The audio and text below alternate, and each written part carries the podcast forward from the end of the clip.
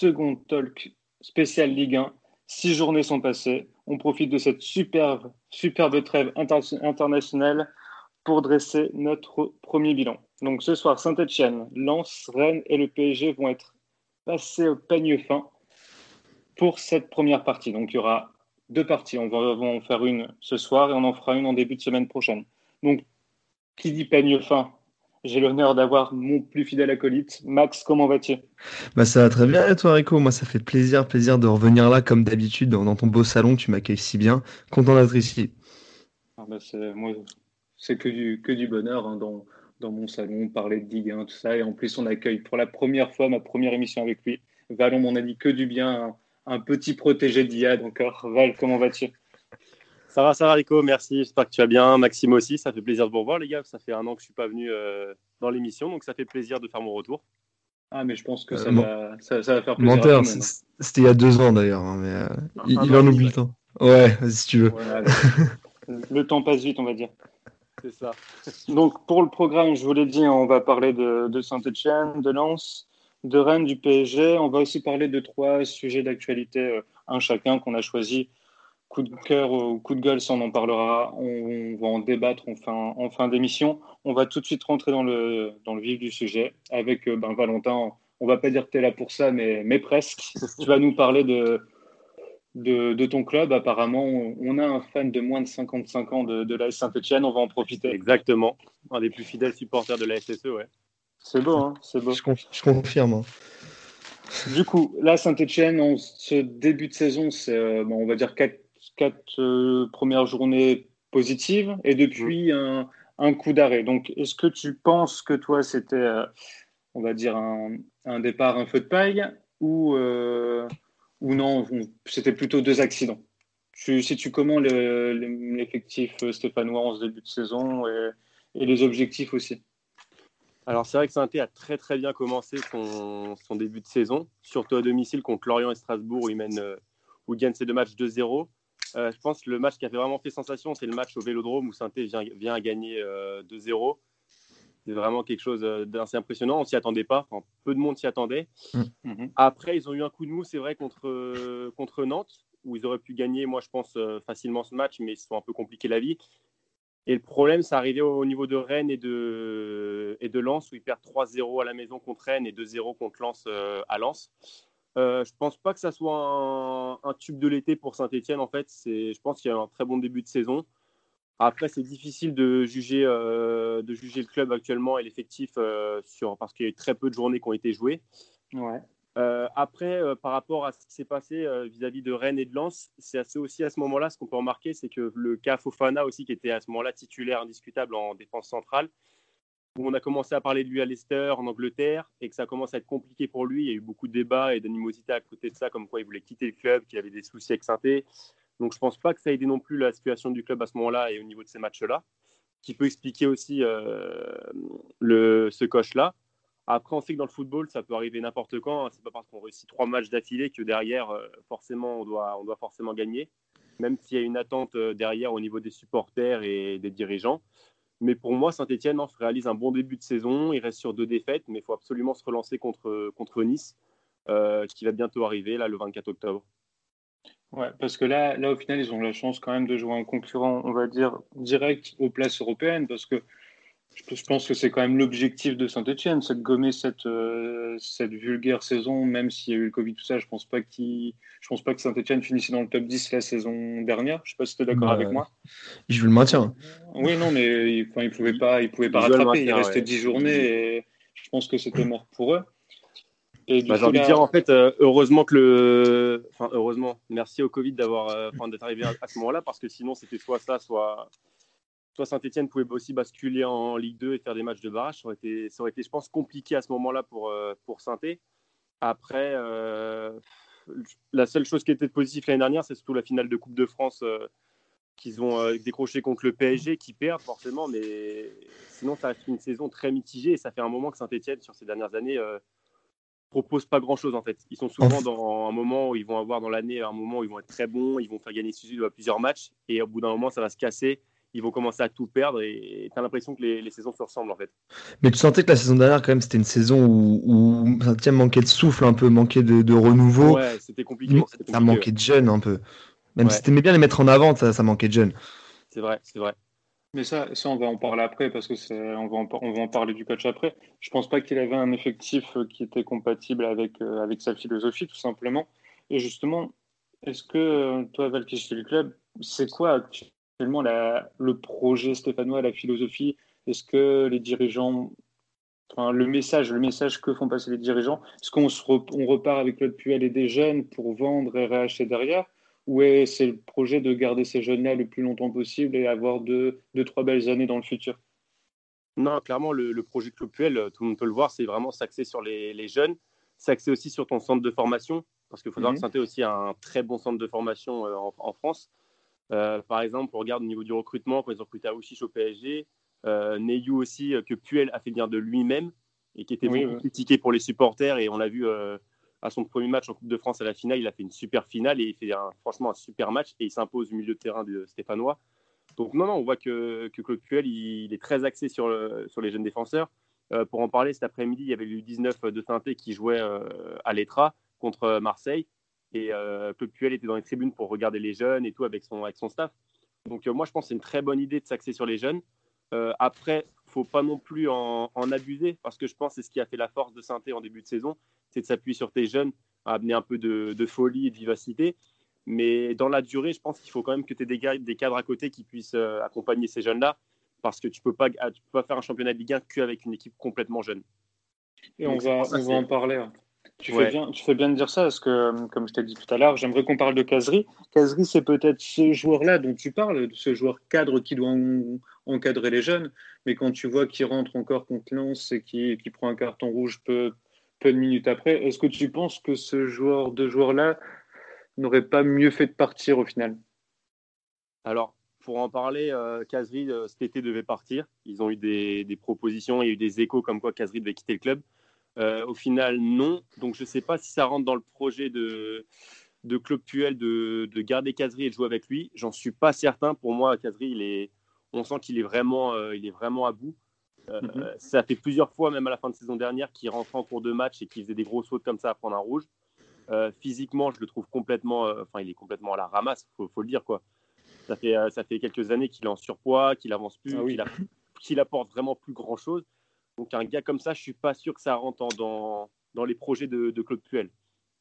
D'accord. Et du coup, en termes de joueurs, de joueurs cadres, il reste qui du coup? Amouma qui pourrait encadrer ces jeunes-là? Alors, il y a Amouma qui revient bien. Après, il faut se méfier. Amouma, c'est quelqu'un qui a eu beaucoup de blessures. C'est un très bon joueur, mais souvent trop blessé. Donc, c'est pour ça qu'en ce moment, il fait un bon début de saison. Tout se passe bien. On espère que ça continue comme ça. Euh, après, en joueur 4, il faut compter aussi sur des gars comme, euh, comme Devant, c'est pour moi un des seuls joueurs actuellement qui te permet de, de, maintenir ton attaque euh, à flot et de pouvoir marquer des Et tu as eu peur qu'il parte. Hein. Et j'ai eu très très peur qu'il parte. j'ai eu très très peur qu'il parte parce que si tu perds Boenga devant, ça devient compliqué. Hein. Parce que lui, au-delà, enfin, je ne suis pas sûr que ce soit forcément le leader, euh, le cadre de vestiaire, mais c'est ton leader technique, c'est lui qui peut te faire gagner des matchs et c'est lui qui a la maturité nécessaire pour te basculer, faire basculer des rencontres. Un match devant, c'est clair. S'il n'y a que lui, pour moi, actuellement, devant, qui est capable de faire basculer un match. Mais c'est, ça, reste, compliqué à ce niveau-là. Après, tu as toujours. Euh, après, ils ont changé de gardien aussi. Il y a Lucas Ruffier qui n'a pas été non plus euh, super à Saint-Etienne et qui a été mal géré, il faut le dire aussi. Euh, je suis content qu'ils aient mis Jesse Moulin, qui pour moi est un cadre. Ça fait longtemps qu'il est, au, est au club, ça fait longtemps qu'il est second gardien. Euh, il a été formé, il a fait sa formation. C'est un, peu un, c'est un peu un Vercoute numéro 2 quand même. C'est ça, mais le fait d'avoir fait sa formation à saint d'être là, il a connu les jeunes aussi, et ça fait très longtemps qu'il est, euh, qu'il est au poste de second. Et le fait de le mettre en, de le titulariser en gardien numéro 1, ça fait du bien aussi à ton effectif. Il connaît tout le monde et il fait un bon début de saison. Après, dans les cadres, comme je t'ai dit, c'est vraiment les Jesse, Moulin devant c'est des gars, euh, Jesse et, pardon, et Boenga devant, c'est mieux. Monet Paquet ne jouera plus? Comment? Monet Paquet ne jouera plus, il est encore au club? Monet Paquet encore au club, ouais. Après, il faut savoir qu'il a été, il s'est fait une fois les croisés. Oui, oui, oui. Euh, il a recommencé une deuxième fois l'entraînement, il s'est fait les croisés. Et cette année, il est mhm. revenu, là, il a effectué des rentrées sur le, sur le terrain. Donc, euh, oui, il peut être considéré comme cadre, mais le souci, c'est qu'à partir du moment où tu es trop souvent blessé comme ça, c'est compliqué d'être un cadre. Mais après, ça peut être aussi important comme, euh, comme joueur de vestiaire, quand même. C'est quand même un joueur qui a beaucoup, beaucoup d'expérience, qui est, en, Ligue 1 depuis, euh, une douzaine d'années, je pense, maintenant, et, voire plus. Et honnêtement, même s'il est blessé, des fois, ça fait aussi du bien pour un coach d'avoir ce genre de joueur qui répondra présent quelques minutes, qui est peut-être à la ramasse physiquement, tout ça, mais qui est important dans le vestiaire. Parce que des fois, des joueurs importants de vestiaire qui jouent trop, qui sont âgés, tout ça, s'ils sont pas bons sur le terrain, ça va être plus compliqué pour les jeunes de les, de les suivre, tout ça. Bah, tu as le cas, hein, Mvila, euh, au début, c'était très bien, ça faisait du bien, et à la fin, ça commence à s'essouffler, ça commence à être compliqué. Il y avait aussi des soucis euh, par rapport à ça dans, dans les vestiaires. Donc, euh, le fait qu'il soit parti, je dirais pas que c'est quelque chose de positif, mais ça a fait du bien aussi. Il faut laisser aussi la place à des jeunes et, compter sur des gars comme Monet Paquet qui sont là depuis, depuis très longtemps et qui, au niveau du vestiaire, te font du bien. quoi. Hmm, je suis d'accord. Du coup, là, là, si tu peux te mouiller un petit peu, sachant que ben, la ligne directrice, le, les dirigeants n'ont pas forcément annoncé d'objectifs, on est d'accord? Ouais. Il y a pas, enfin, ils avancent cachés. Euh, Saint-Etienne, généralement, chaque saison, c'est, ils cherchent la Coupe, euh, l'Europa League, et, voilà, tu vois, c'est vraiment le premier objectif, je pense, euh, stéphanois. À chaque année, c'est ça. Donc là, là, pour toi, est-ce que c'est envisageable, un top 6 en fin de saison? Oui, top 6, oui. Oui, oui, oui, oui. Il y a de la concurrence quand même cette année. Hein. Comment? Il y a de la concurrence quand même cette année. Bah non non non je, en fait genre quand j'ai vu la, la saison l'année dernière de Saint-Etienne je me suis dit wow, ça va être dur de, de revenir à, haut niveau dur d'aller chercher les premières places à nouveau. Là ils me font taire en ce début de saison puisque ça tourne plutôt bien. Mais tu vois des défaites comme comme Rennes euh, me font dire que il manque un truc. Il manque un truc parce que bon Rennes on en parlera tout à l'heure mais moi c'est une équipe que, que j'apprécie énormément et que je pense voir vraiment jouer les, les, les, les le haut tableau. Là t'as pas forcément une équipe qui tu sens des, des lacunes, tu sens, euh, tu sens qu'il y a un écart encore. Il y a un écart et tu as besoin de le combler. Je suis, d'accord avec toi, euh, à Max, là-dessus, mais Sainté, moi j'ai vu, le, enfin, j'ai vu le match de Rennes et ce qui pose problème défensivement et sur les derniers matchs, c'est quoi? C'est la défense centrale de Sainté. Mm -hmm. De toute façon, c'est toujours pareil. C'est, il faut quelqu'un derrière qui assure, euh, qui tienne derrière et un gars devant. C'est les gros problèmes depuis des années à Saint-Etienne. Et sur mm. le match de, contre Rennes, Moukoudi qui fait, euh, je sais même pas, je mettais un peu à la place, c'est pareil, euh, qui ne défend pas, qui ne sert à rien et qui pour moi est très très lent. Euh, c'est normal qu'il se voit fait manger à ce match-là. Ah, mais tu vois, ce genre de match-là aussi, je te dis, tu vois, quand tu parles de Moulin, tu vois, je me dis, il y a un autre gardien, c'est peut-être différent. Tu dis, il te manque encore de, joueurs avec un gros calibre. comme, ils sont arrivés à quelques, ouais, comme il se passait quelques saisons, quand tu as, vu arriver Mvila, Kabay, euh, Kazri, là, tu dis, waouh, ça, c'est des mecs qui connaissent, même si c'est pas non plus des, des, joueurs internationaux incroyable, mais c'est des mecs, ils, ils connaissent euh, la Ligue 1, ils sont là souvent. Les mecs, ils ont fait des, des grands matchs de leur carrière quand même. Tu vois, c'est ça, c'est des, des, vrais, des vrais mecs qui vont t'emmener chez Europe. Ils n'ont pas énormément apporté à Saint-Etienne. Hein. Oh, une période quand même, à la fin de la saison, quand tu as cherché, quand tu l'Europa League euh, il y a deux ans. Euh... Ouais, mais c'est pas, franchement, pour le, le, recrutement qui avait été fait, ce qui avait été annoncé, c'est pour ça que maintenant tu m'annonces des jeunes, c'est limite, je préfère que tu me sortes des, des, jeunes du club ou que tu ailles rechercher des, des recrutements ah oui. Ouais, t'as une belle génération qui a gagné la, la Gambardella en plus de ça. C'est vrai. ça, il y a beaucoup de jeunes comme ça au milieu. C'est ouais, c'est ça, c'est des gars de la Gambardella. Donc, euh, après, après on... il faut un recrutement intelligent. Ouais, après, on l'a dit dans le passé, de toute façon, cette saison, on va avoir beaucoup de jeunes de centre de formation sortir. Mmh, on, on, le sait, ça va être la saison pour, parce qu'on a eu le Covid, parce qu'il y a, il va y avoir des difficultés financières dans, dans tous les clubs. Et, et ça. et parce que tu n'as pas le choix aussi, hein, ouais, exactement. Hein. exactement. Et c'est peut-être tant mieux, parce qu'on va, on va avoir des, des, joueurs qui vont éclore et qui vont être, qui vont être magnifiques à regarder jouer. Et j'espère ouais. pour santé aussi. Mais c'est vrai que c'est ce côté de, contrairement à des équipes comme Rennes, qui ont vraiment recruté et qui ont même du monde qui a pris du galon et, et qui ont pris des, un certain statut je pense que Saint-Yves va manquer un petit truc quand même pour aller chercher l'Europe. Mais euh, je, je, je t'entends. Et Alors, je... ouais. Après, c'est ce que les supporters reprochent chaque année à Saint-Etienne. Hein. C'est que tu as souvent un bon recrutement et après, il ne se passe plus rien. Et que Saint-Etienne, tu as l'impression qu'ils sont toujours dans la réserve. Ils ne prennent jamais de risques mmh. au niveau du recrutement. Et chaque année, en fait, tu as l'impression de revivre euh, les mêmes saisons chaque année. Il n'y a rien qui change. Chaque année, la direction de son est toujours pareil. Il y a toujours, toujours les. pareil. Ouais. L'année dernière, tu te contentes d'une Coupe de France, c'est bien, mais ton championnat, il, il ressemble à rien. Quoi.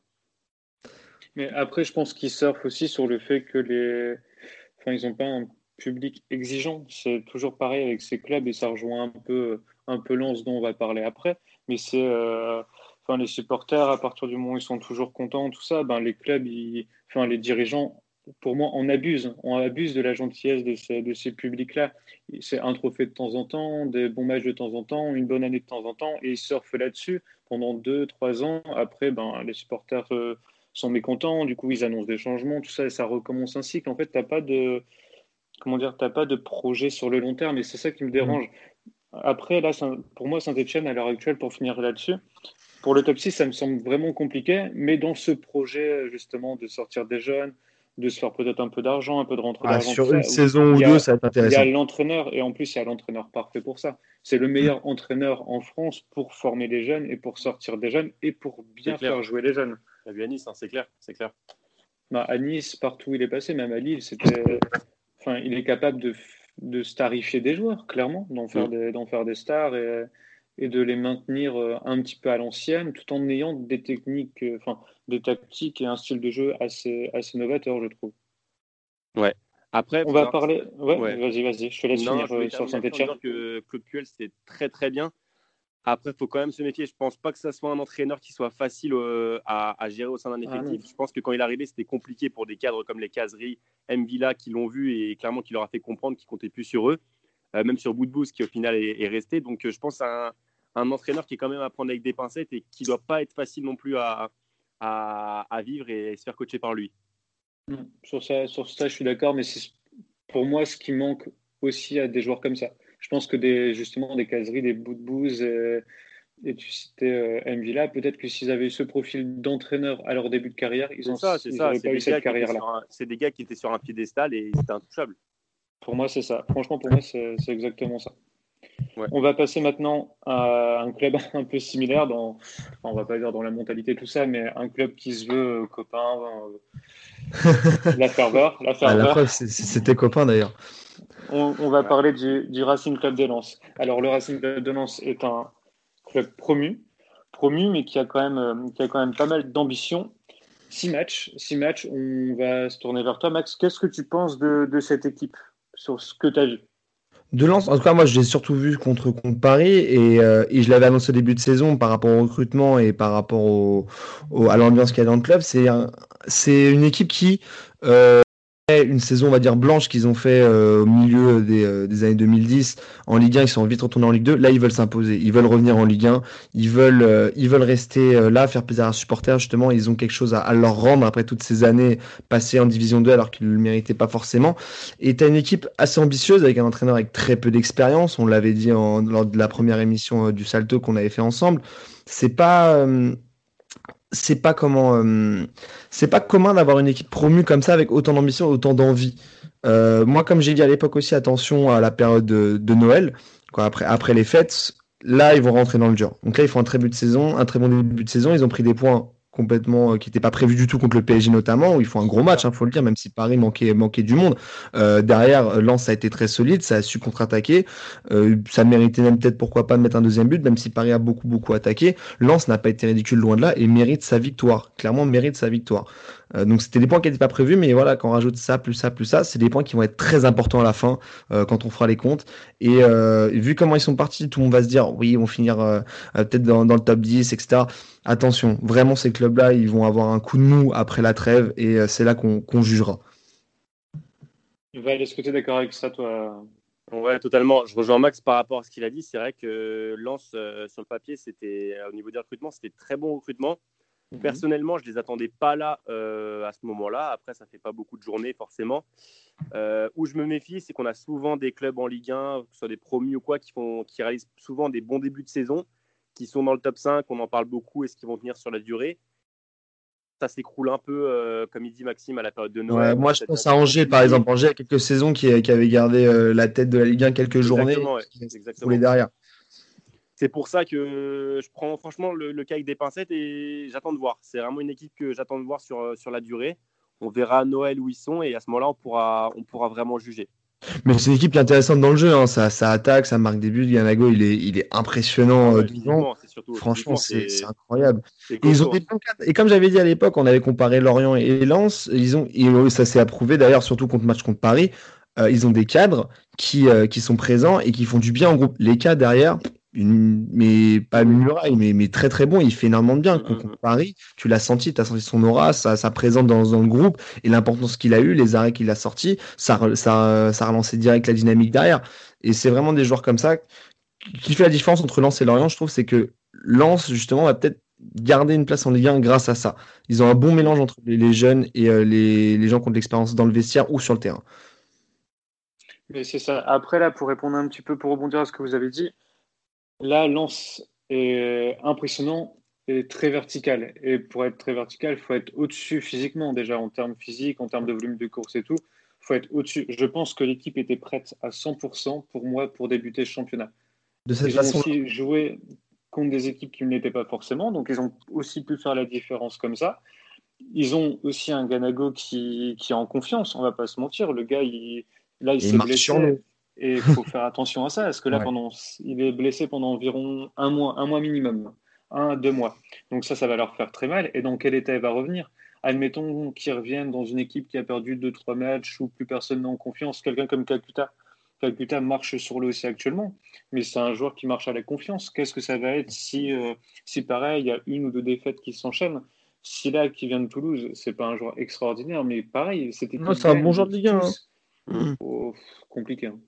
Ouais, mais si là, à une époque, tu le connais à Toulouse quand il a, il a, il a débuté, c'était un profil super intéressant. Là, oui, malheureusement, il a sombré comme ça a sombré, mais parce qu'il était dans un, dans une atmosphère de club qui n'était pas adepte à ça. Tu joues la relégation pendant trois années d'affilée, au bout d'un moment. Euh, c'est pour ça que je te dis que c'est un joueur qui a, a, un renouveau en termes d'équipe. Ouais. Si tu as deux, trois matchs qui se passent mal, c'est pas forcément ce type de joueur-là qui va te retirer vers le haut. Kakuta, c'est pas un profil de joueur qui va retirer l'équipe vers le haut. Ganago, c'est pas un profil de joueur qui va retirer l'équipe vers le haut. C'est des joueurs qui marchent à la confiance et qui ont besoin d'être euh, dans un cocon familial, dans un club où tout se passe bien. Et c'est ça aussi qui me fait peur par rapport à cette équipe.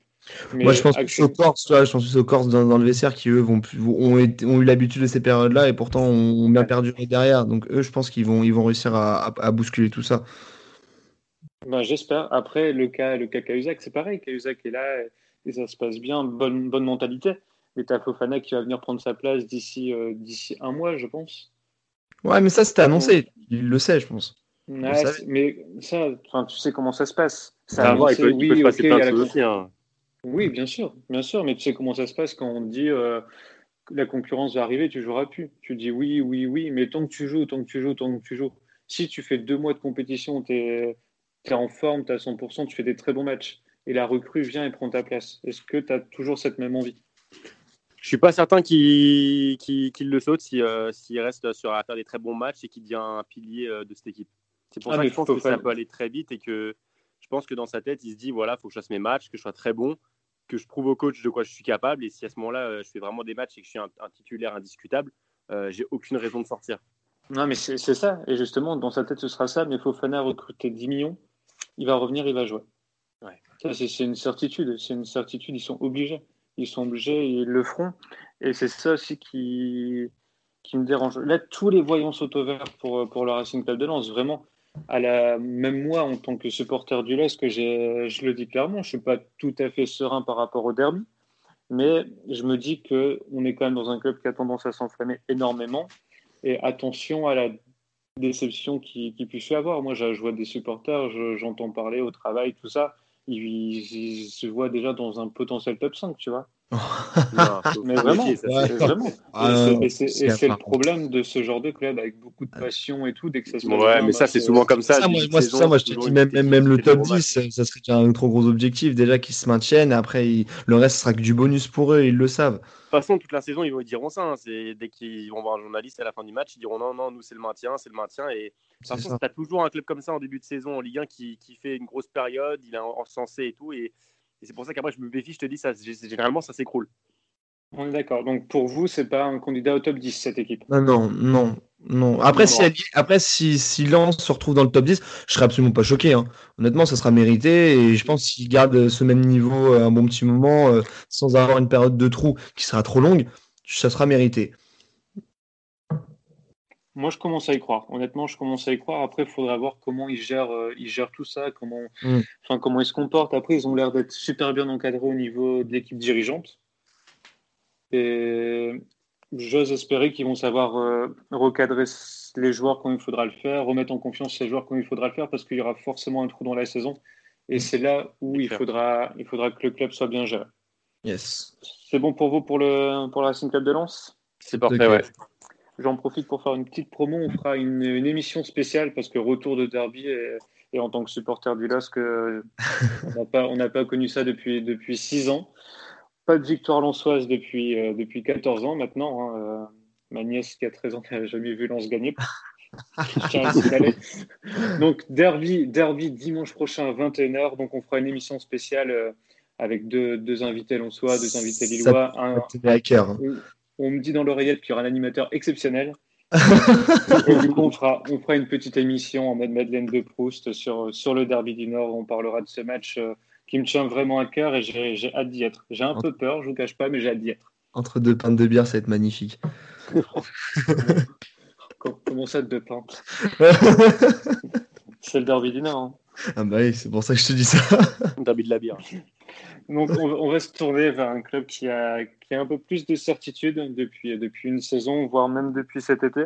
Un club que Max se met à, se met à apprécier, se met à, se met à aimer. Mmh. J'aimerais que tu me fasses un bilan, mais vraiment un bilan de ces six premiers matchs du Stade Rennes parce que je trouve qu'ils sont, c'est l'équipe la plus cohérente que j'ai vue en Ligue 1 cette saison et j'aimerais que, j'aimerais que tu nous en parles. Je suis tout à fait d'accord avec toi. Donc ouais, moi c'est une équipe qui me plaît énormément, Rennes, Rennes que, que je commence vraiment à, adorer. Je le dis, euh, je, le dis ouais fort sur Twitter, je l'ai dit en émission plusieurs fois. C'est une équipe que j'adore même suivre. Euh, je me suis même euh, surpris à regarder des matchs et même les suivre. Donc une équipe qui est leader, co-leader avec Lille, les, deux seules équipes en Ligue 1 qui n'ont toujours pas de défaite. Et, euh, et euh, c'est justifié puisque des, très gros résultats. On, pense la première, au premier match de la saison, notamment contre Lille, à un partout euh, qui sont allés chercher, mais la victoire n'était pas imméritée. Le, le, le chacun. Voilà, c'est ça. Après, l'histoire du carton rouge, ça, les deux cartons rouges, ça a rééquilibré le tout. Mais, euh, mais euh, Rennes en deuxième mi-temps était impressionnant. T'enchaînes derrière avec un match contre euh, Montpellier.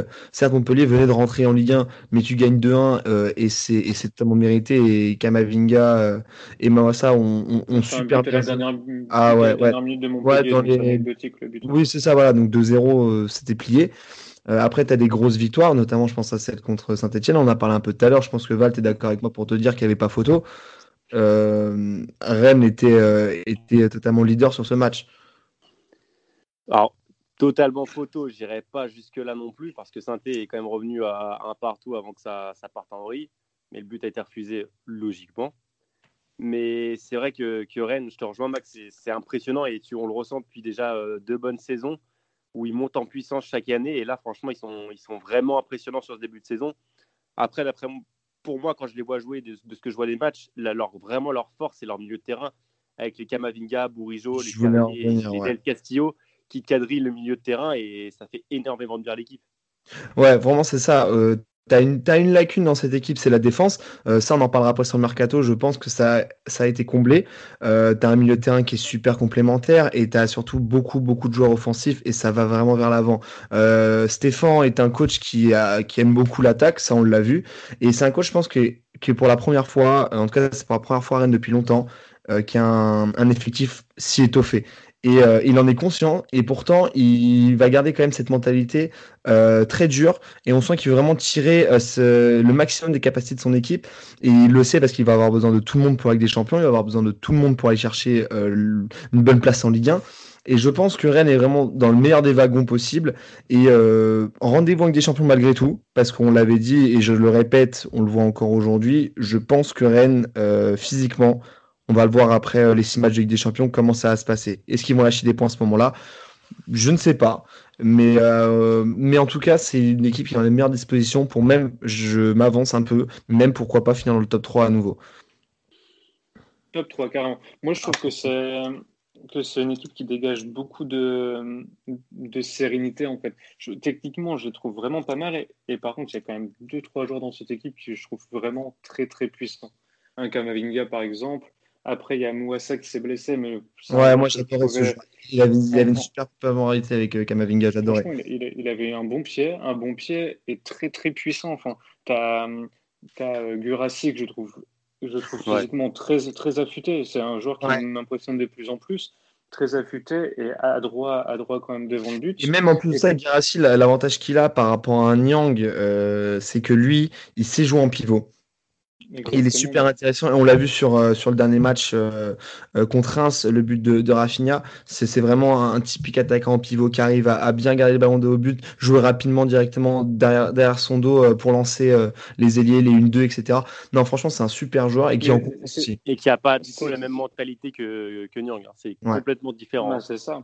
Cette équipe, elle me fait penser un peu au, Bordeaux de, de Gourcuff avec Kamavinga un peu dans le rôle de il est, encore, il est encore loin de ce niveau pour moi, mm. mais dans le rôle de génie à la Gourcuff, ouais, du Rassi un peu à, la Chamac devant, tu as, des, des, des, latéraux qui, qui, qui, bouffent les couloirs, qui bouffent les espaces, tu as des joueurs de ballon, euh, des T, des, euh, des Bourigeaux, des, des Terriers, enfin, c'est des joueurs de collectif, de compliments. Tu as un Zonzik, un peu la sentinelle qui était à Lugera. Pour moi, je, moi, je retrouve vachement de similitudes dans, dans cette équipe où tu as pour moi vraiment un génie un génie qui est capable, comme Avinga, qui est pas capable de. 17 ans. Ouais, de renverser un match dans n'importe quelle situation et surtout un collectif qui dégage quelque chose. Quoi. Je trouve qu'ils ont, qu'ils ont, même si tu dis défensivement, Da Silva, c'est pas le meilleur joueur du monde, mais il dégage quelque chose. Ouais, peut-être, mais les buts qu'ils prennent, c'est euh, ah des erreurs de marquage, c'est des décalages euh, euh, complètement ratés. Il y a un moment, il y, a un des deux défenseurs centraux qui veut jouer leur jeu, l'autre non, ils sont complètement. T'as as des choses qui sont illogiques, et c'est pour ça, après, bon, c'est dans ma transition au niveau du recrutement, là où ils ont été intelligents, Rennes, c'est qu'ils vraiment, ils ont comblé chaque trou, ils ont même doublé chaque poste, et ça, c'est super intéressant. Et pour la défense, notamment, ils ont fait venir Rugani.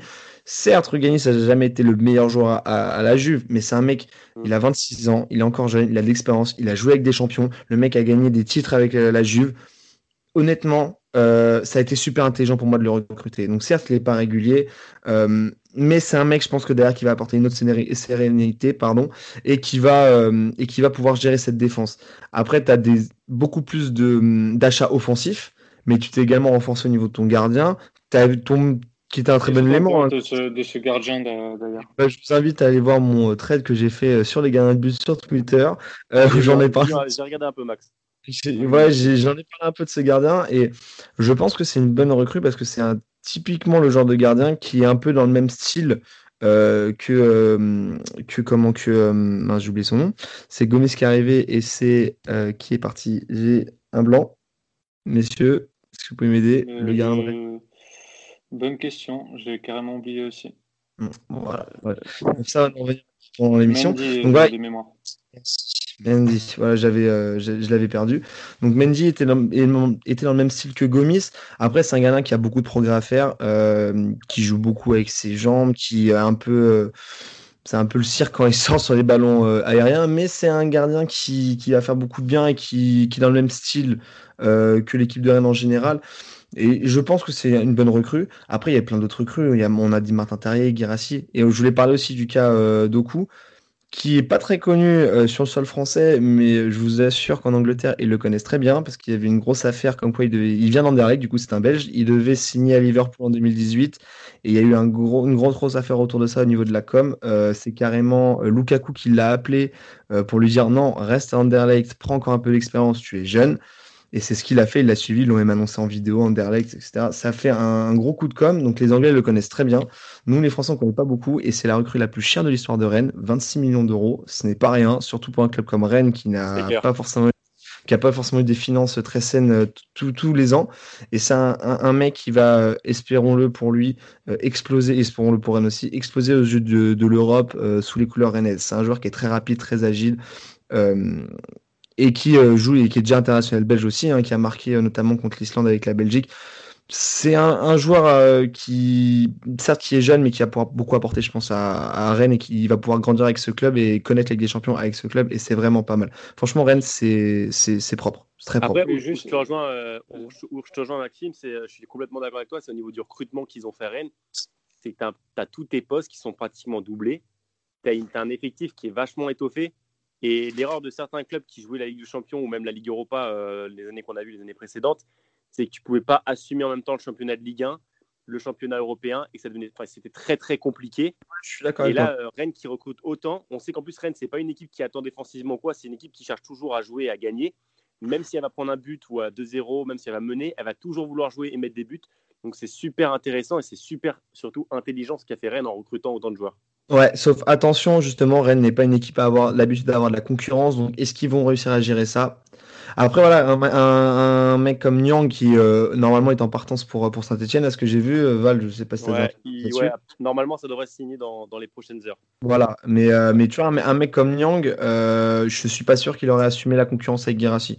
Mais ça aurait plutôt été bien, je pense, pour, pour la compétitivité du club, mais dans le vestiaire, je ne suis pas sûr que ça serait très très bien passé. Donc attention à la gestion de, de cette concurrence qui n'est pas habituelle côté Rennais. Moi, dans ce ciel bleu, je vais juste ajouter le, un petit bémol. Mm. C'est la gestion du, du Carafinha. On l'a vu, on l'a vu. Je pense que tout le monde voulait qu'il reste. Et on mm. parlait du jeune âge de, de, de Clou, justement, qui a 18 ans, qui, qui on ne sait pas. On ne sait pas s'il est prêt tout de suite pour la Ligue des Champions, pour la Ligue 1. On sait que c'est pas du tout le même championnat, qu'il y a plus d'impact pour un joueur euh, vif comme ça, pas frêle, mais euh, au petit gabarit. On ne sait pas. S'il est prêt. Et je pense que pour moi, hein, je ne sais pas, je suis pas en coulisses, mais pour moi, le but c'était vraiment de le protéger et de le mettre un peu en tant que, que suppléant de Rafinha. C'est pas un achat de 26 millions pour qu'il explose tout de suite. Je pense que c'est un investissement aussi que Rennes a fait. Ah, c'est clair, c'est du long terme. Ces 26 millions, ça va être, ça va être rentabilisé fois, fois, fois 3 minimum. Mais je pense qu'il était aussi là pour être un peu la double, enfin pas la doublure, mais le, en concurrence avec Rafinha. Le final, Rafinha, qui était le meilleur joueur offensif de cette équipe, en termes de, euh, comment dire, enfin, en termes de différence individuelle, j'entends. Là, Doku, directement, il aura ce rôle-là, sera directement mis sur le devant de la scène d'une équipe qui va jouer avec des champions, d'une équipe mmh, qui est suivie mmh. maintenant. Ah, c'est double tranchant. On franchement, c'est la seule inquiétude que j'ai, moi, par rapport à ça. Ouais, mais après, ça reste, ça reste intéressant parce que tu vois, Rennes prend des risques. Certains clubs américains ne pas, prennent pas de risques. Ah non, mais c'est énorme. À la place, ils auraient pris un, un cadre, un gars de 28-30 ans qui qui tient la baraque et voilà. Mais ce qui est intéressant, c'est que Rennes prend des risques et quand tu recrutes comme ça un jeune de 18 ans, tu sens qu'en fait, ils veulent vraiment investir sur l'avenir. Et donc, euh, moi, je trouve que c'est exactement ça. Euh, c'est une super philosophie. Hein. Mais moi, mon, mon, mon, inquiétude, elle est juste sur le fait que je suis pas sûr que Rafinha se soit l'envie du club qui parte. Enfin, ce oui, hein, c'est sûr. Ils l'ont annoncé. Hein. De toute façon, le club l'a dit. Ils ne le retenaient pas s'il partait. Ils auraient voulu qu'il reste. Et tu vois l'image euh, qui a tourné à la fin du match où tu as euh, Da Silva et, euh, et, Stéphane qui lui parlent au bord du terrain pour le convaincre de rester, etc. Et c'est ça aussi, cette image que j'ai adorée parce que ça, ça rend le club attachant. les mecs, ça se voit qu'ils veulent aller en mission tous ensemble. Ils veulent y aller. Ils veulent, ils veulent aller faire un bon avec des champions. Ils veulent être encore dans les bonnes places en Ligue 1. Et les mecs, c'est vraiment un groupe euh, super intéressant à suivre. Et cette image, en tout cas, m'a fait que confirmer ce que, ce que je pensais. Et c'est dommage que Rafinha lui a voulu partir. Certes, une belle opportunité quand même, Leeds, euh, de jouer avec un très bon entraîneur dans un championnat qui est l'un des championnats les, les plus populaires du monde et peut-être l'un des plus forts aussi tant mieux pour lui. Après, c'est dommage, il ne reconnaîtra pas avec des champions et, et c'est dommage pour lui, c'est dommage pour le groupe. Mais après, bah je pense qu'ils vont réussir à le compenser. Ce qui est dommage aussi, c'est surtout que ouais, excuse-moi, c'est surtout qu'aussi que pour revenir au Carafinha, c'est surtout qu'il l'avait acheté, euh, je crois, il me semble 21 millions d'euros, il l'avait acheté Rennes. Et au mm. final, ils te le revendent euh, autour de 16, 7, 17, millions d'euros. Donc, euh, tu sens aussi, je pense que c'est le, le, club qui, je pense pas qu'il a voulu être vendu, il s'y attendait pas, mais c'est le club enfin, pour le, joueur euh, sportivement, mais aussi au niveau financier pour le club. Donc je pense qu'ils sont même pas. Après, ouais, ils avaient besoin de dégraisser, mais je trouve que c'est peut-être pas, c'était peut-être pas lui l'objectif. je suis pas sûr que ce soit lui l'objectif. Après, on va parler vite fait de la Ligue des Champions, les gars. Juste euh, pour finir sur le cas de, Rennes, on aura l'occasion d'en reparler, je pense, dans la saison. Sur la Ligue des Champions, Chelsea, Krasnodar, Séville, rapidement, vous les situez où? Moi, je les vois finir troisième, euh, je pense, sans photo, mais euh, je vois vraiment, vraiment venir euh, une grosse performance contre Séville ou contre Chelsea à domicile au Horizon Park. Vraiment, je le vois venir. C'est typiquement le genre d'équipe qui va, qui va, qui va loin, qui va pas du tout être ridicule, loin de là, et qui va réussir à chercher une belle perf devant son public. Moi, en tout cas, je l'annonce. Peut-être plutôt Séville que Chelsea, mais, mais je les vois, je les vois faire quelque chose. Ok, Val? Alors moi, je, rejoins Max sur, par rapport à Séville. Je les vois faire des gros matchs contre, contre, contre Séville, Rennes, euh, parce que c'est deux équipes qui jouent extrêmement bien au football et qui se projettent vite vers l'avant. Donc je pense que c'est un très gros match pour, euh, pour Rennes. Après, moi, je les verrais même bien finir euh, deuxième, honnêtement. Je les vois passer devant, devant Séville. bien sûr, Chelsea premier, mais pour moi, Rennes a, moyen de finir dans, dans le top 2. Eh bien, parfait. Ça, c'est se mouiller. Moi, je, moi, je, pense que pour cette année, ça va, être ça va être encore compliqué. Je les vois finir potentiellement dans le top 3 en Ligue 1, mais, mais en Ligue des Champions, je, je les vois finir devant Krasnodar. Pas très loin de, de, la, de la deuxième place, pas très loin de Séville, mais je les vois pas forcément gagner, gagner là-bas et gagner à Chelsea. Et ça va être problématique. Non, ça, avec ça, non, tu vois, rien qui ramène un nul à Chelsea ou à Séville, ça serait. Ouais, c'est ça. sûr, ouais.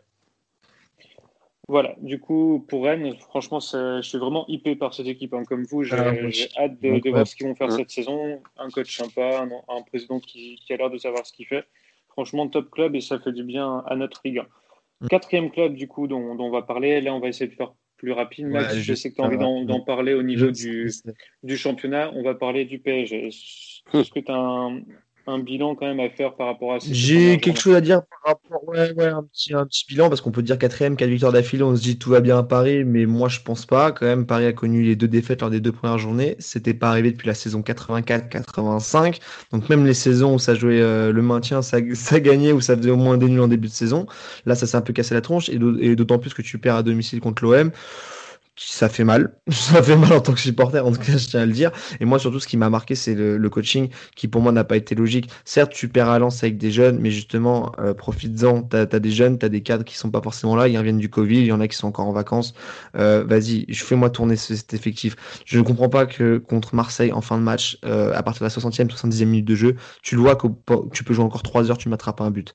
Donc, pour moi, tu dois faire rentrer un Kalimundo justement, un mec qui va justement, un vrai avançante qui va pouvoir, euh, qui va pouvoir pivoter un peu et, jouer le pivot euh, devant euh, et distribuer les ballons correctement. Donc Tourelle, j'en ai un peu marre. Je préfère le dire, j'en ai marre de, de cet entraîneur qui ne prend pas forcément de risques ou qui les prend mais à contresens complet du jeu, qui qui fait pas confiance à tout le monde, qui, euh, qui je pense n'a pas le même discours avec tout le monde non plus dans le vestiaire, et c'est bien dommage. Et euh, il y a même un ras-le-bol qui remonte euh, à la direction parce que je pense la com interne est désastreuse. Et ça, je pense, c'est le point à retenir de cette début de saison-là. Et je pense que Paris, malheureusement, ça va être la dernière saison où on verra ensemble sur le même terrain Neymar et Mbappé. Et malheureusement, ce sera pas la saison où tu feras une grande saison en Ligue des Champions, je pense. D'un point de vue euh, mercato, euh, Val, tu, tu, si tu commences mercato par exemple, on savait très bien qu'ils n'avaient pas non plus des grosses finances. Euh, enfin, ils n'avaient pas de quoi investir, mais ils ont un peu trouvé de, quoi. comment dire des, des coups, on va dire qu'ils ont tenté des coups pour combler, pour combler leur effectif. Il n'y aura pas de joueurs majeurs, mais ils ont eu besoin de profondeur de banc et c'est ce qu'ils ont tenté. T'en penses quoi, toi?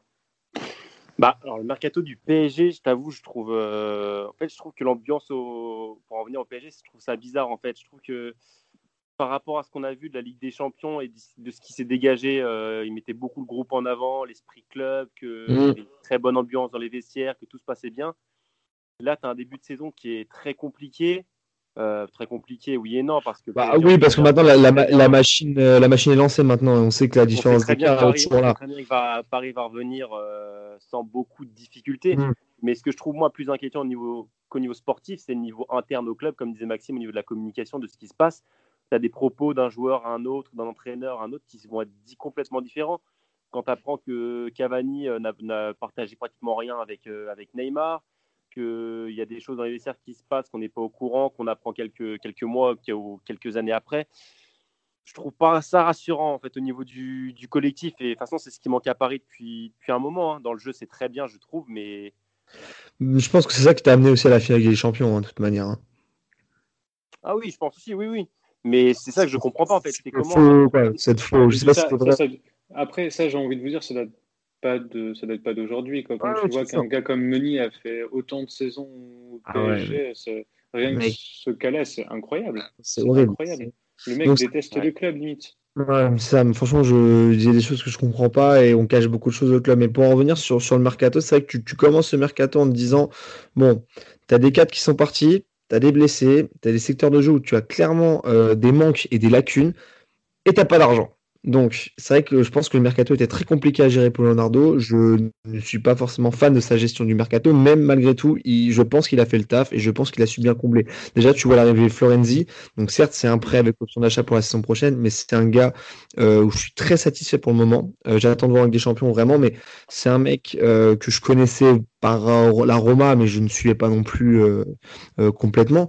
Mais en tout cas, dans le jeu, c'est super intéressant. En termes de centre, ça fait plaisir d'avoir un latéral qui sait faire des centres à Paris. ça me manquait. Et franchement, c'est pas mal et ça fait du bien.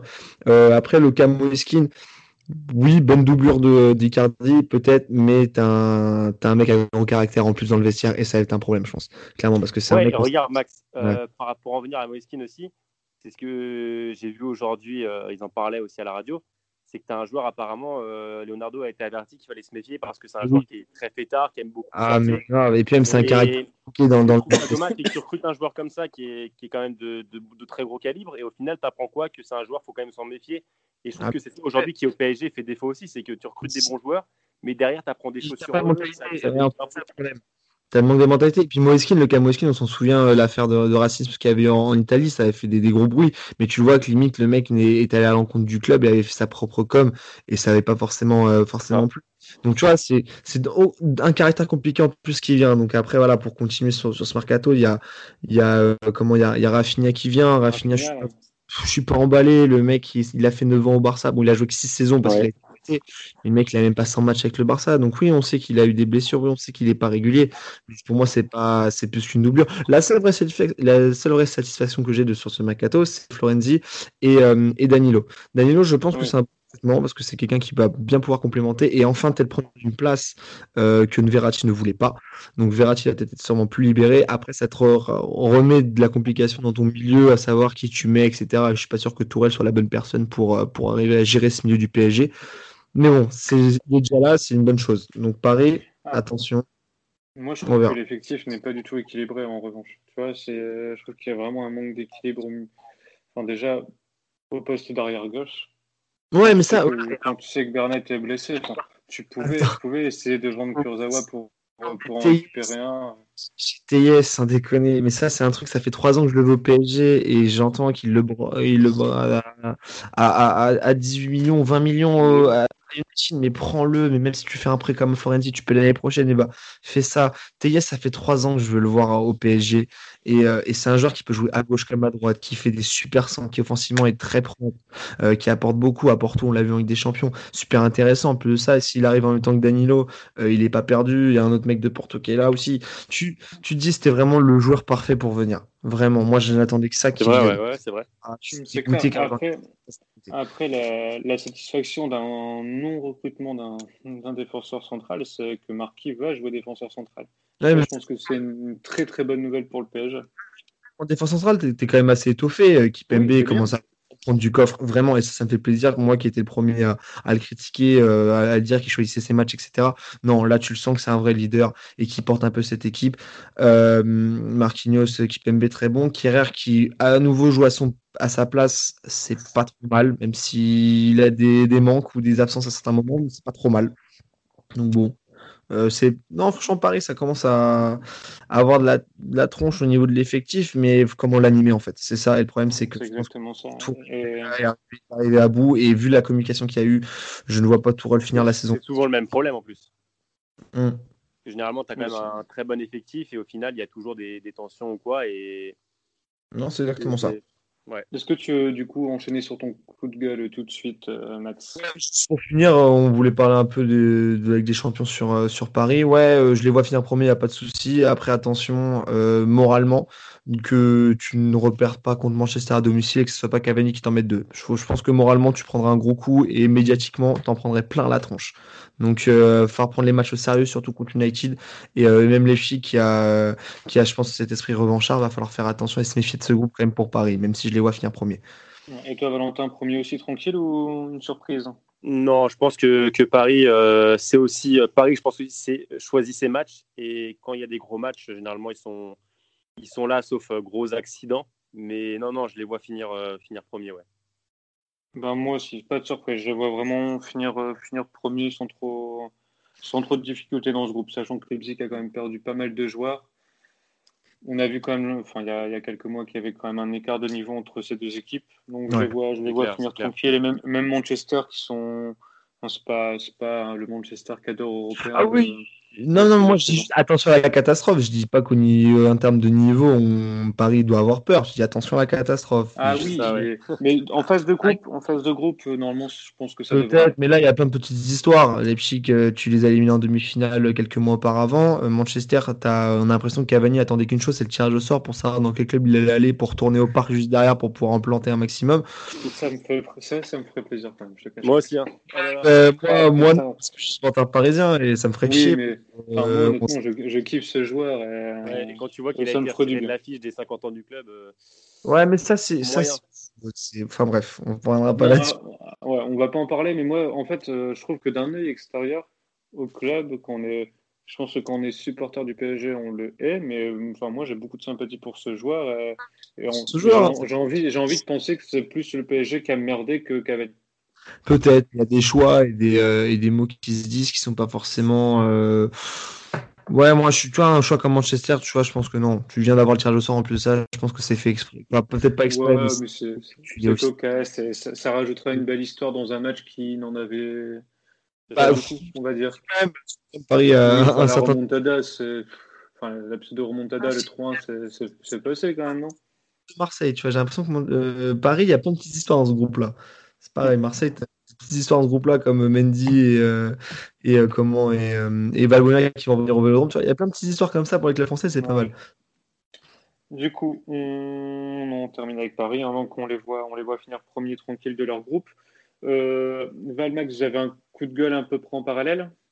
Ouais. Vas-y Max, hein, je te laisse. Je vous écoute, les gars. Alors, ouais, blanche. Ouais, qui se, qui se rejoint Val et moi.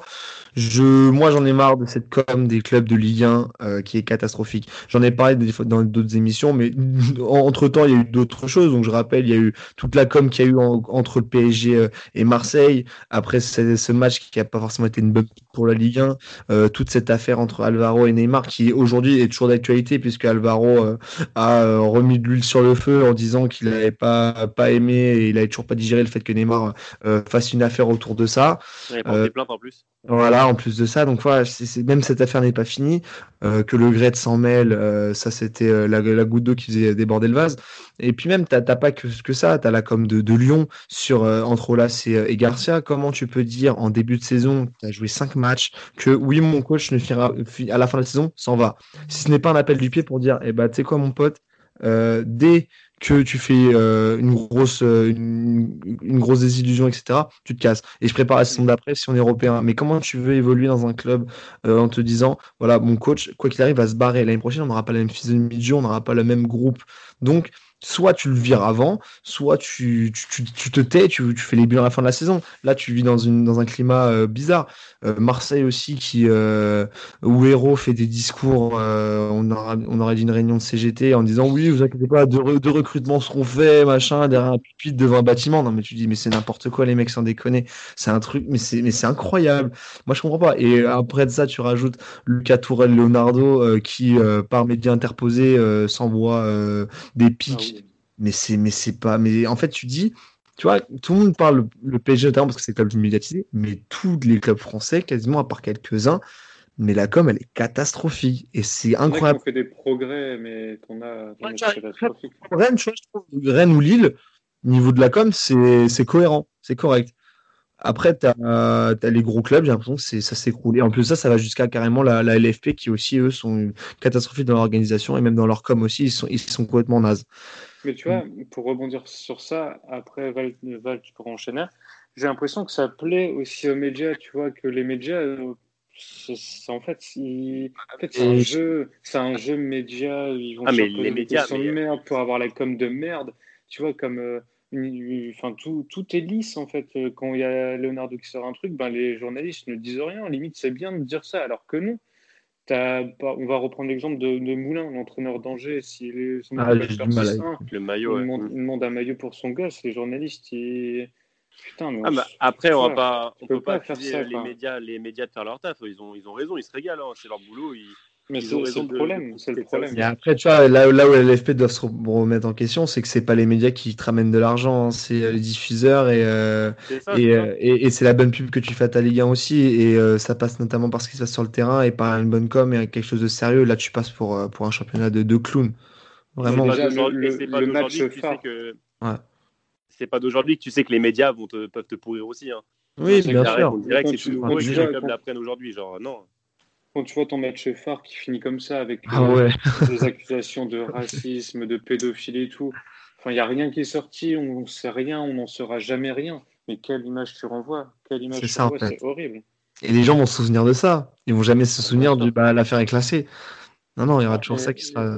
Et, on parlait justement de cet attrait pour cette Ligue 1, mais le Français qui s'intéresse euh, moyennement au foot, ben, il va pas, il va pas forcer, enfin, il va pas faire en sorte ah que son gamin regarde du foot parce qu'il y a, lui, lui, il va retenir quoi? Il va retenir euh, Ibiza, euh, les, les Parisiens qui ont eu le Covid.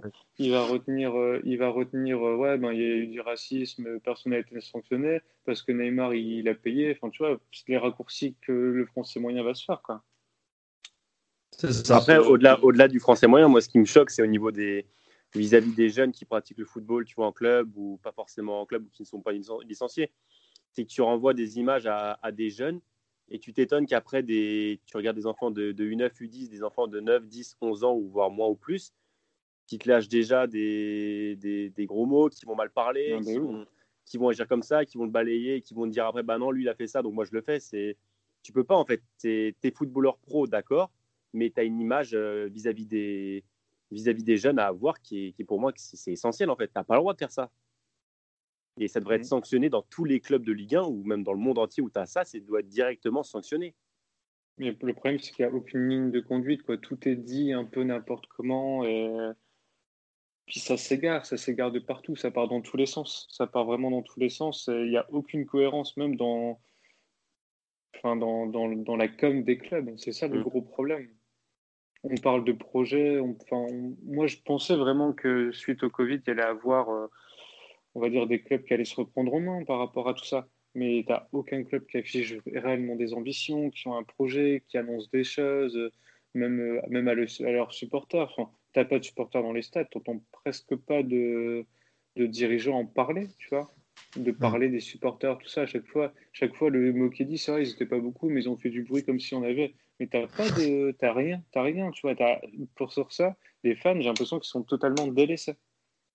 Après, c'est pas peut-être pas non plus délaissé. C'est, je pense qu'aussi aujourd'hui, tu, c'est compliqué pour les, les, clubs. Ils savent très bien qu'ils peuvent. T'as beau dire tout ce que tu veux, euh, la situation actuelle des choses fait que dans tous les cas, euh, il se passera rien et ça restera comme ça.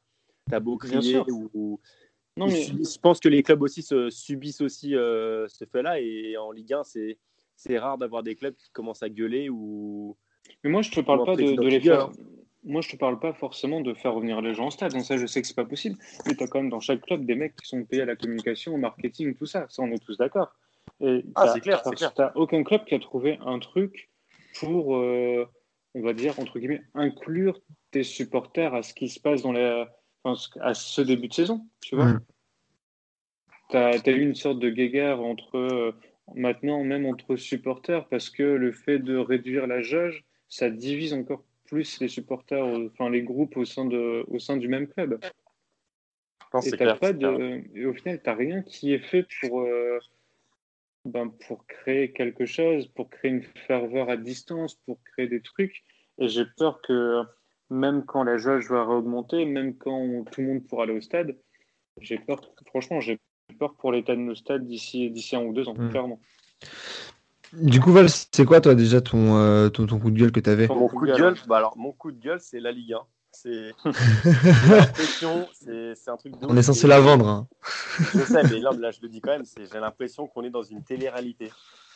chaque week-end, hmm. je vais allumer ma télé où je vais écouter la radio et je vais entendre des trucs, euh, ouais, non, non, non, propos racistes, ceci, euh, deux cartons rouges dans le match, trois cartons rouges, euh, toujours les problèmes avec la VAR, ceci, cela. En fait, j'ai l'impression que la Ligue 1, c'est, je sais pas, c'est, j'adore ce championnat, c'est, incroyable. Hein. Moi, ça me fait rire ce qui, passe, ce qui se passe chaque week-end parce que je sais quand je vais allumer mon poste, je vais avoir des trucs de ouf. Les gens qui critiquent nos, nos Nantes-Angers, etc. Mais regardez un Nantes-Angers, il peut se passer des choses de ouf et c'est incroyable. Donc franchement, non, euh, mon coup de gueule, ça serait plus par rapport à ce qui se passe euh, sur le plan sportif. Je trouve qu'on n'est pas assez sur le plan sportif. Euh, on ne voit pas forcément grand-chose, à part comme des clubs comme, comme Rennes qui proposent quelque chose. Mais comme disait Maxime, c'est vachement basé sur la com. On sert d'un petit truc, d'une polémique. On a l'impression que les clubs, en fait, sont complètement démunis. et ils vont choper la, petite bête, le petit truc, ce qui s'est passé ou le problème qu'il y a eu pour pouvoir surfer dessus et médiatiser en fait. Mais sportivement mmh. parlant, j'ai l'impression que ça devient compliqué de regarder, de regarder du, du foot sans, sans que ça parte en vrille et qu'il y ait, n'importe quoi. Mais je suis d'accord. Après, moi, je trouve que ça rejoint quand même un petit peu le, le football actuel et je suis pas sûr que ce soit réellement propre à, la Ligue 1. La Ligue 1, ouais. T'as les championnats comme l'Angleterre, c'est pas pareil. Ah, je trouve que, je trouve qu'en Serie A, en Serie A, il se passe quand même des trucs pas mal. Ouais, mais ça, ça a toujours été comme ça aussi, tu vois. Oui, mais tu vois, je pense que en Angleterre, ils, sont, ils se mettent des buts et des cartons tous les week-ends. Euh, nous, c'est t'as full carton rouge, ça des polémiques, c'est compliqué. Hein, mais après, après, ça rejoint aussi la manière dont tu vends le championnat. C'est vrai que les, euh, les on, on, est très nul, on est aussi très nul pour ça. Mm, Et mm. les, les, diffuseurs, les, justement, les diffuseurs, les, les, journalistes, tout ça ne parlent pas de, ne parlent pratiquement pas de sportifs.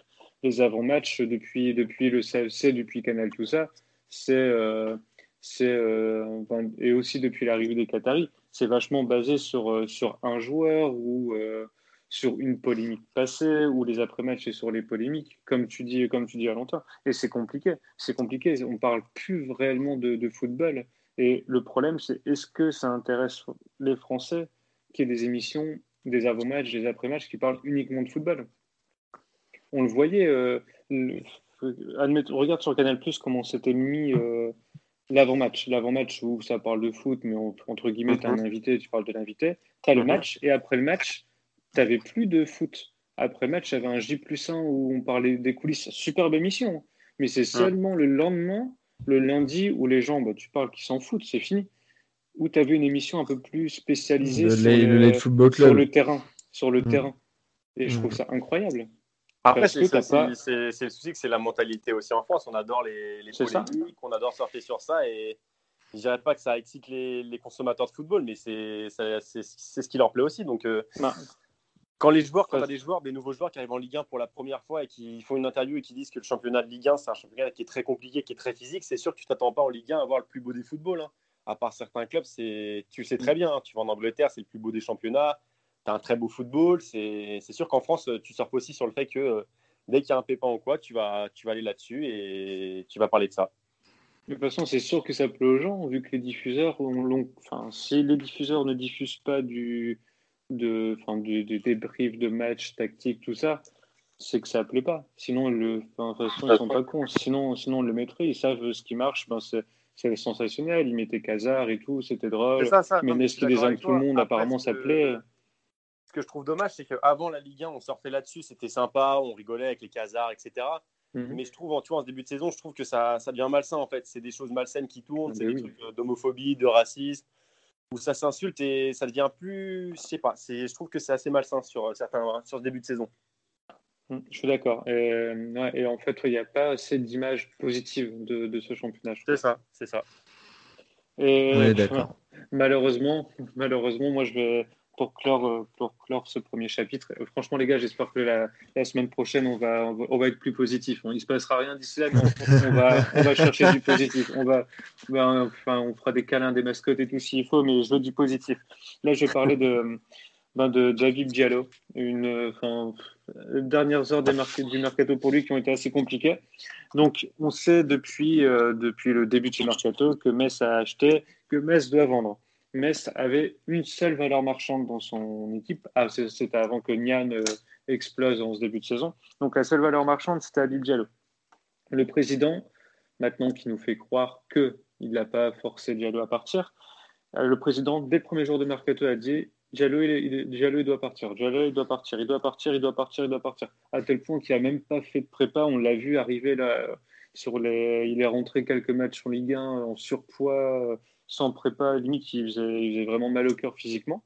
Mhm. Et, euh, et, au final, pas d'offre anglaise, pas d'offre, enfin si, des offres anglaises, euh, mais pas assez, pas assez bien pour le président. Panique totale, Strasbourg a senti le coup. Strasbourg fait une offre, je crois que c'était 10 millions, ou un peu moins, et, et le, président accepte. Diallo n'a pas envie d'y aller, clairement il, fait l'erreur ou la naïveté de le dire, d'en parler à un supporter, de dire qu'il a pas envie, enfin qu'il peut partir en Angleterre tout ça, mais qu'il n'a pas envie de rester en France ailleurs qu'à Metz. Il dit qu'il veut, euh, qui ne veut pas rejoindre Strasbourg. Et ce supporter-là le diffuse sur les réseaux.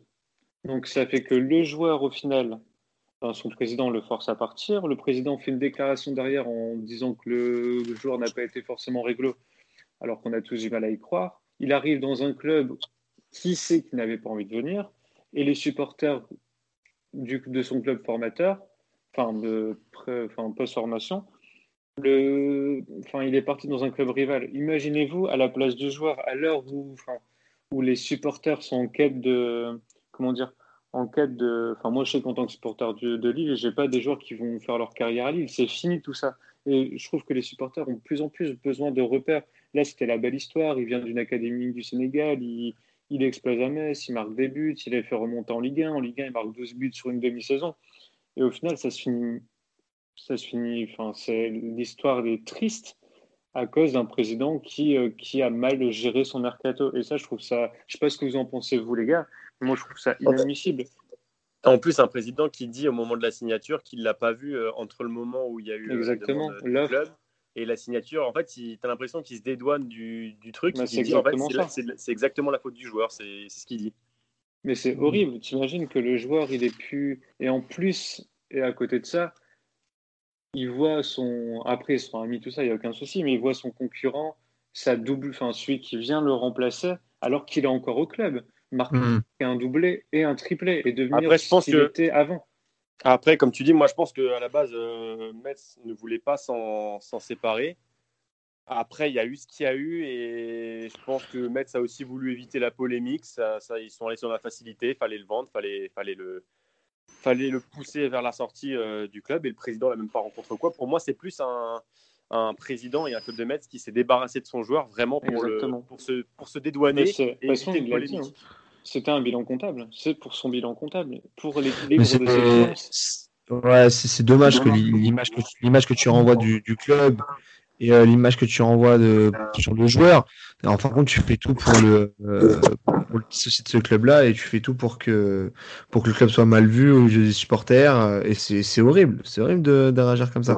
Sur un joueur qui, a, qui, a, tellement tant donné. Et là, là mon, grand regret, et ça, on le vit aussi dans d'autres clubs, hein. on le vit dans d'autres clubs, et, euh, ça, ça, me perturbe fortement. Euh, je vais prendre le cas de, Diallo, comme je peux prendre le cas de Simone ou le cas d'Iconé à Lille. Là, je le, vis, euh, je le vis en voyant les supporters de Lille, tout ça. Tu as des joueurs qui font des saisons extraordinaires dans leur club, qui sont où le président dit clairement il doit partir pour autant, il doit partir pour autant, pour qu'on puisse réinvestir derrière. Donc là, ça fait que les joueurs, tu n'attends qu'une chose, c'est qu'ils se barrent. Alors c'était, c'est des super joueurs, des joueurs de limite que tu n'auras plus jamais de ce niveau-là. Enfin, aussi même, j'ai vu des gens, des supporters dire Mais vivement qu'ils se cassent, quand est-ce que ça se termine? Faut qu'ils signent à Naples, faut qu'ils se cassent. Les gens en étaient là parce que David devait arriver, parce qu'on avait promis Morelos qui devait arriver. Les gens en sont là à se dire ben, Ok, a été très bon une saison, on sait qu'il va partir, ben, dépêche-toi de te barrer. Après, à partir du moment où tu entends ton joueur aussi au...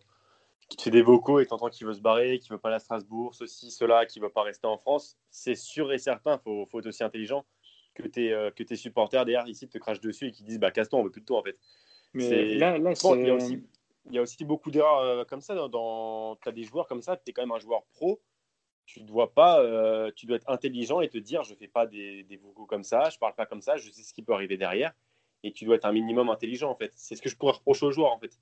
Moi honnêtement, un truc comme ça, j'ai pas envie de reprocher aux joueurs parce que c'est, enfin, tu vois, encore une fois, on, rejoint le côté, ben, on, on, incrimine un peu celui qui est gentil, celui qui est un peu, un peu naïf et celui qui veut entre guillemets bien faire.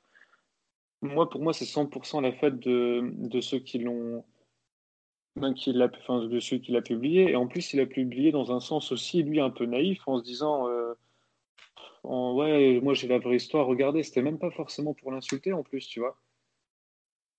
Même lui, au final, il a été naïf. Et moi, je trouve, enfin, moi, je sais que enfin, quand tu es vraiment fan de foot et tout, si un truc comme ça, ben, t'en parles un petit peu autour de toi parce que tu es content d'avoir ça.